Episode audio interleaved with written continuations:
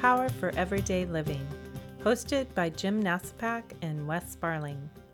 Join Jim and Wes as they discuss foundational biblical principles that strengthen our relationship with Christ, which in turn allows for His Holy Spirit to work in our lives by filling us with His power to be Christ's body to a hurting and dying world. Today, we are starting a series that focuses on Advent Advent is a time that we prepare as believers for the celebration of the Christ child's birth and his expected second coming. We begin the series with a discussion on hope and expectation, vital pieces needed in the world today. Let's join Jim and Wes as they discuss hope and expectation on Power for Everyday Living.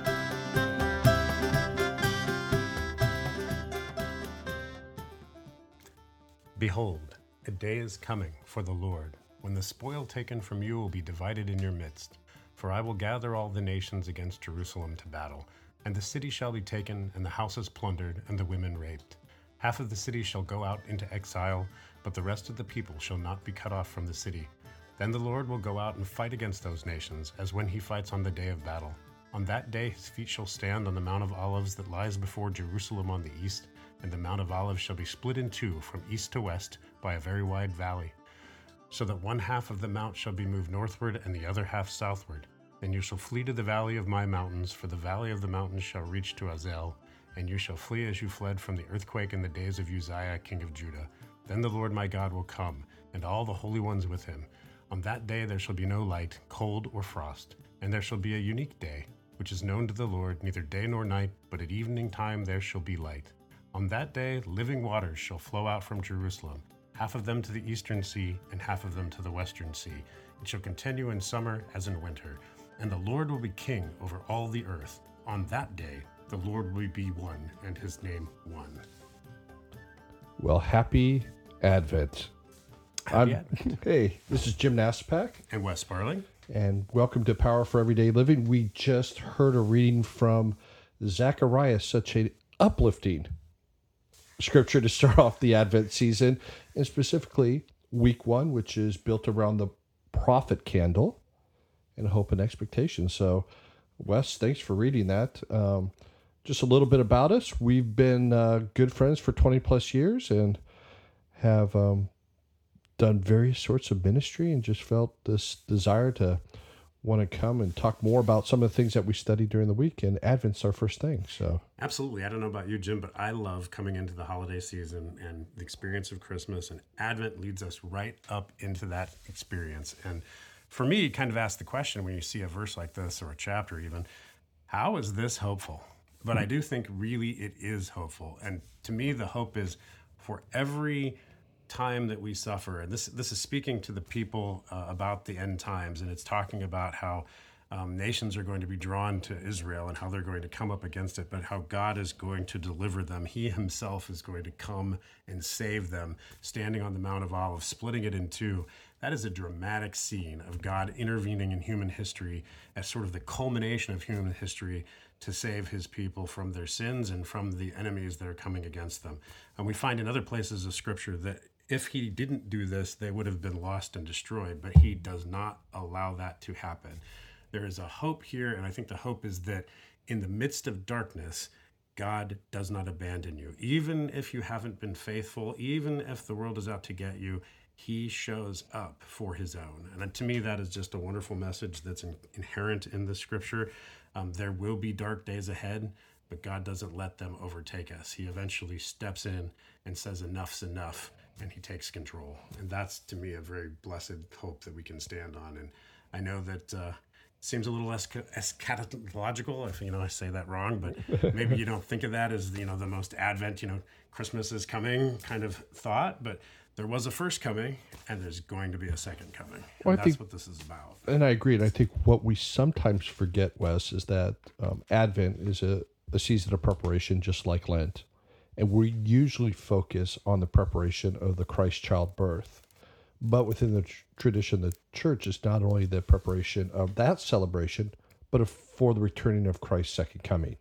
Absolutely. And that is sometimes not thought of um, by me. I could say that. You know, I love this season. I love all the. I wish I could say Advent songs, but we don't have Advent songs, so we listen to Christmas music and all that. But as believers, it is this excitement for the return of Christ and Him not uh, taking us away, but the final transformation of this world that He's created and how that plays into um, our lives each and every day. Now, our show is called Power for Everyday Living, and it's how you put that into practice. And I think you're you're right in that this might seem like a um, I don't want to say downer, but a very over dramatically um, powerful verse or passage of scripture.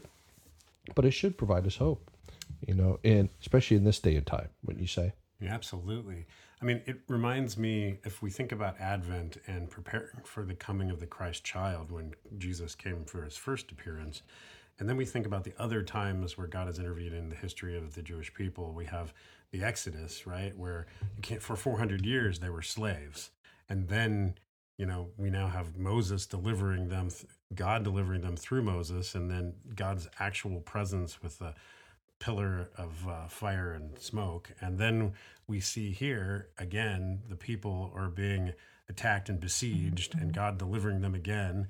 And we see it when Christ was an adult, when you know our sins were laid against us, and He came and He went to the cross, taking our sins for us. So, you know, you see this pattern, I think, of you know opposition from the enemy, different enemies in different times, and those enemies all are being motivated by the enemy, Satan, and at the end, Jesus and God the Father intervening in those situations to meet the needs of his people and to deliver them from things that were beyond their ability to overcome. overcome. To me, that's a very hopeful message and one that we should remember as we go forward into this Advent season. Yeah, and when you look at the rest of the scriptures that are assigned for this day within the lectionary, uh, First Thessalonians, and it kind of plays into what um, what you were just saying. First Thessalonians three six um, six through thirteen passage says, "But now that Timothy has come to us from you and has brought us the good news of your faith and love, that and reported that you always remember us kindly and long to see us as we long to see you. For this reason, brothers, in all our distress and affliction, we have been comforted about you through your faith. For now we live." if you're standing fast in the Lord. For what thanksgiving can we return to God for you, for all the joy that we feel for your sake before our God, as we pray most earnestly night and day, that we may see your fa- see you face to face and supply what is lacking in your faith. Now may our God and Father Himself and our Lord Jesus Christ direct our way to you. And may the Lord make you increase and abound in love for one another and for all as we do for you, so that he may establish your hearts blameless in holiness before our God and Father, as the coming of our Lord Jesus with all his saints. Wow, so much in that. I mean, there's yeah. a lot of depth in that verse you just read. You know, I especially like the part where it says, "May He may establish your heart." It's not even you, but it's His doing. Correct. Yeah. It and it gets to a point that in my devotionals that we've been reading um, this whole thought that, oh no, it wasn't in devotion, it's in the book that we're reading. That um, by Giglio, where he talks, Louie Giglio, we're currently reading the book um, Not Too Far. And he's talking about, and if you've read it, um, it's a really, I don't want to say easy, but it's a real basic, which you need book sometimes. Don't tell Lou. Yeah, yeah don't, t- don't tell Louie. But uh, here, the part they talks about is about a comeback and his whole good news in it is that it's nothing to do with us. It has to do everything with Christ in God. And that the only thing he calls us to do is not, hey, here, this is what I like about Louie so far. He, he's not giving us here 10 steps to doing this. What he's saying is it begins and ends with one simple thing faith in Christ Jesus. And in the midst of that prophetic writing out of Zechariah, and now, what Paul is writing to the, Thess- the church in Thessalonica, Thessalonica, not Thessalonica, Thessalonica, is it begins and ends with faith. What greater hope or what greater expectation can we have during this Advent season than those simple things in our lives? Faith, hope, and love, and the greatest of these is love. Love. Sorry. Like what, what what is the greatest? No, but I'll give a good good one to all three of them actually. But um, so just to kind of continue with the thought, you know, we're talking about the prophet candle. We're talking about hope and expectation, mm-hmm. and we've just heard this wonderful declaration um, that in the last days that Christ is going to stand at the Mount of Olive. It's going to be split in two. That He's coming to save His people from the Gentiles that are coming to attack them, and He's coming to stand for the truth that He set up. And then you continue that in Psalms 50, where it says the mighty one, God the Lord, speaks and summons the earth from the rising of the sun to its setting. And out of Zion, the perfection of beauty, God shines forth. Our God comes. He does not keep silence. Before him is a devouring fire, and around him a mighty tempest. He calls to the heavens above and to the earth that he may judge his people. Gather to me my faithful ones, who made a covenant with me by sacrifice. The heavens declare the righteousness, for God himself is judge. Selah.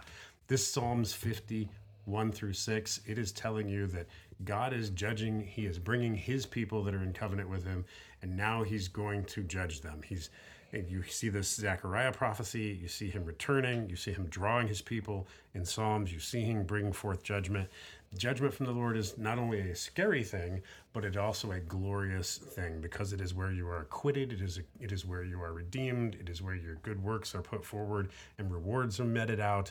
It is where God says these are the righteous and these are the wicked. It is where He separates the wheat from the chaff, and it's where He establishes you forever and ever. Amen. If there is no judgment, then there is no finality. There is no finishing. There's got to be a time the, where the game has to end.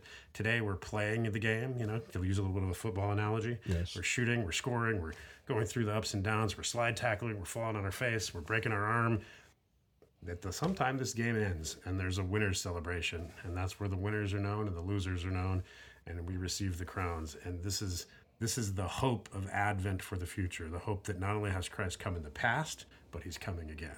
Yeah, and I think we often get scared of the word judgment because I'm I'm going to make a blanket statement here. So if you want to give me feedback, go ahead.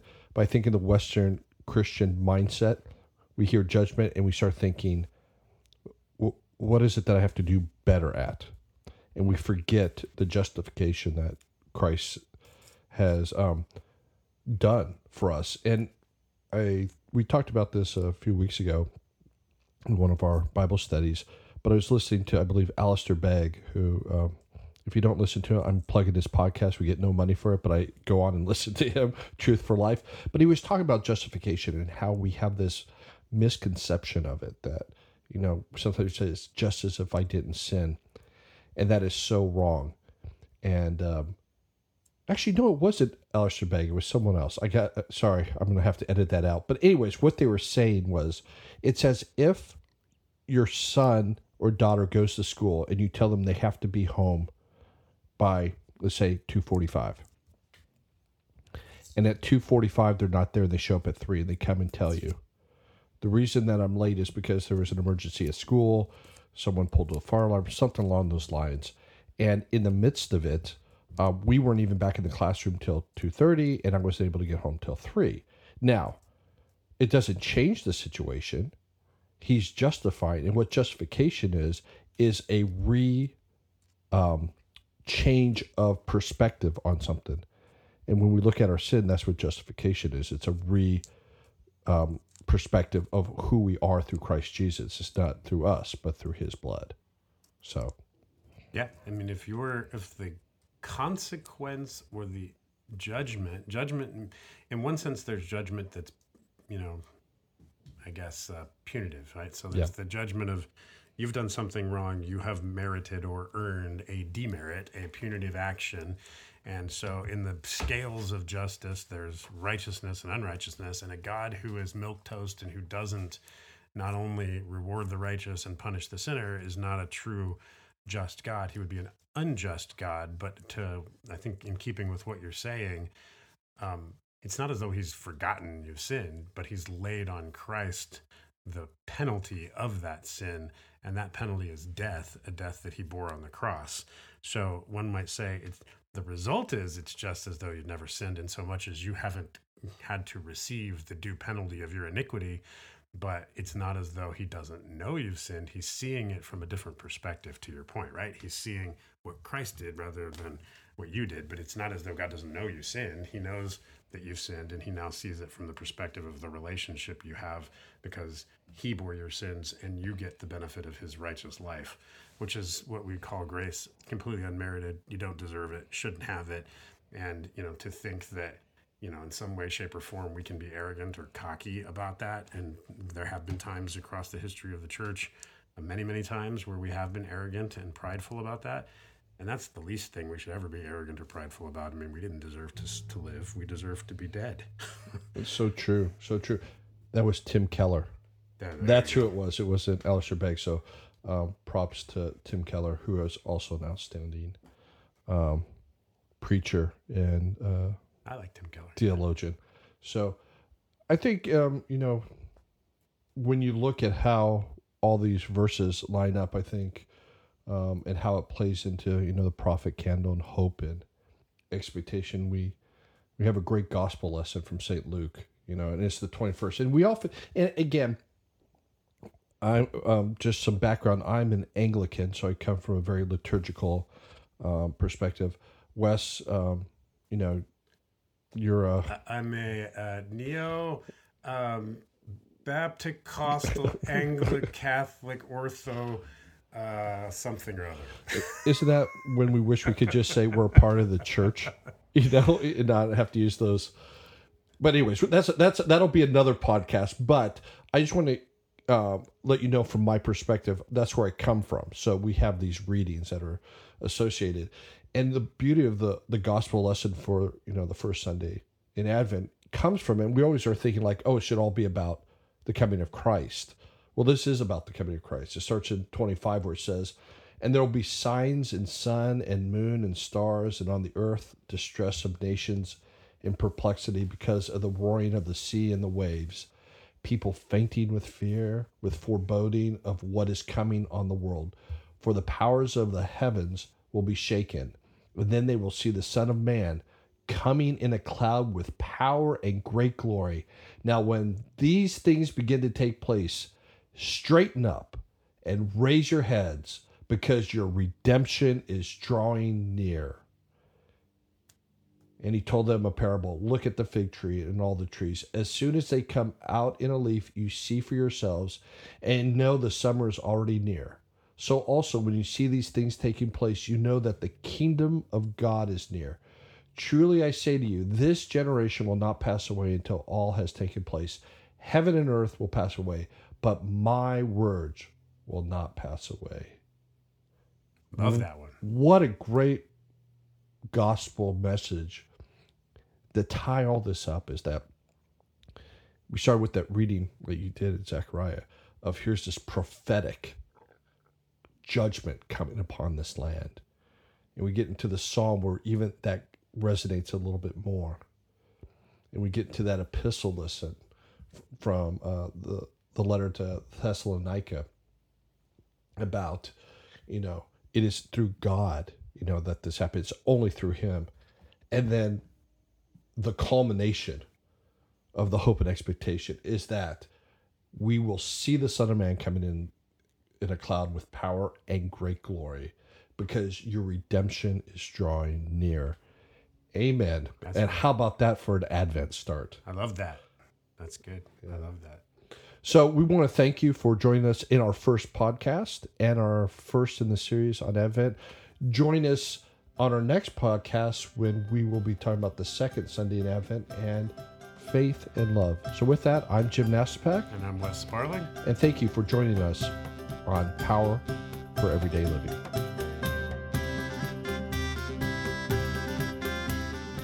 We want to thank you for joining us for today's podcast, Power for Everyday Living. We hope that you were blessed by this discussion. We invite you to subscribe, rate, and review this podcast, as well as share it with others. We look forward to having you join us next time for another episode of Power for Everyday Living.